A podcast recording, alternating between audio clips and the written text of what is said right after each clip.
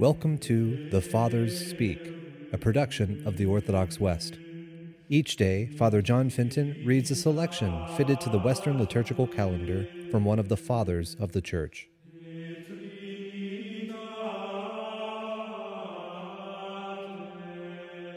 From a sermon by our Father among the Saints, Peter Chrysologus. Our Lord says, If your brother sins against you, rebuke him, and if he repents, forgive him. Come now, O man, and since God commands it, be God's deputy. Forgive sins. Be merciful regarding offenses. You yourself pardon any sins that have been committed against you, so that you do not now lose those features of divine power within you. Whatever you do not pardon for another, you will refuse for yourself in that other person.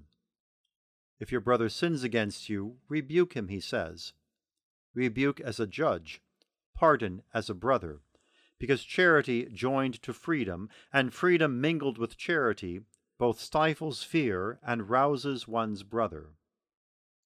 A brother has a fever when he does harm to his brother. A neighbor is delirious when he does wrong to his neighbor. He does not know what he is doing, and he is a stranger to his own humanity. The one who does not show compassion or come to his aid or who does not show patience and provide for his healing, or who does not grant him pardon to make him well, is not himself well, is sick and infirm, has no heart, and is shown to be without any human feeling. A brother raves, attribute it to sickness. A brother is doing crazy things.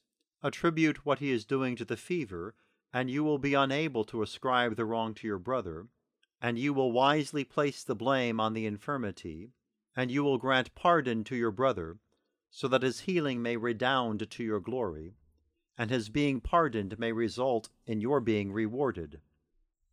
So if your brother sins against you, our Lord says, rebuke him. If he repents, forgive him. No one who hears this should take it upon himself to be severe and forgiving, and with vain presumption impose some legal burden on his brother who offends him, and thus imagine that it is a hard thing to forgive offenses. A human being should call to mind that he is a sinner, and that he will sin, and then he will begin to love pardon and not love vengeance.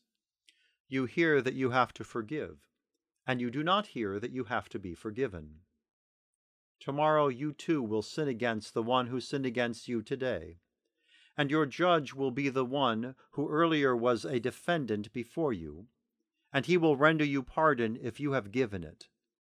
If you did not give it, he will either deny you pardon, or, if he does give it, he will put you under obligation more than just excusing you. Forgive the sinner, forgive the penitent, so that when you sin, the pardon you receive will be a recompense rather than a gift you do not deserve. Pardon is always good, but it is sweetest at the moment when it is needed. That person has nullified punishment, kept the judge at bay, and avoided judgment, who by forgiving another has already provided pardon for himself even before committing an offense.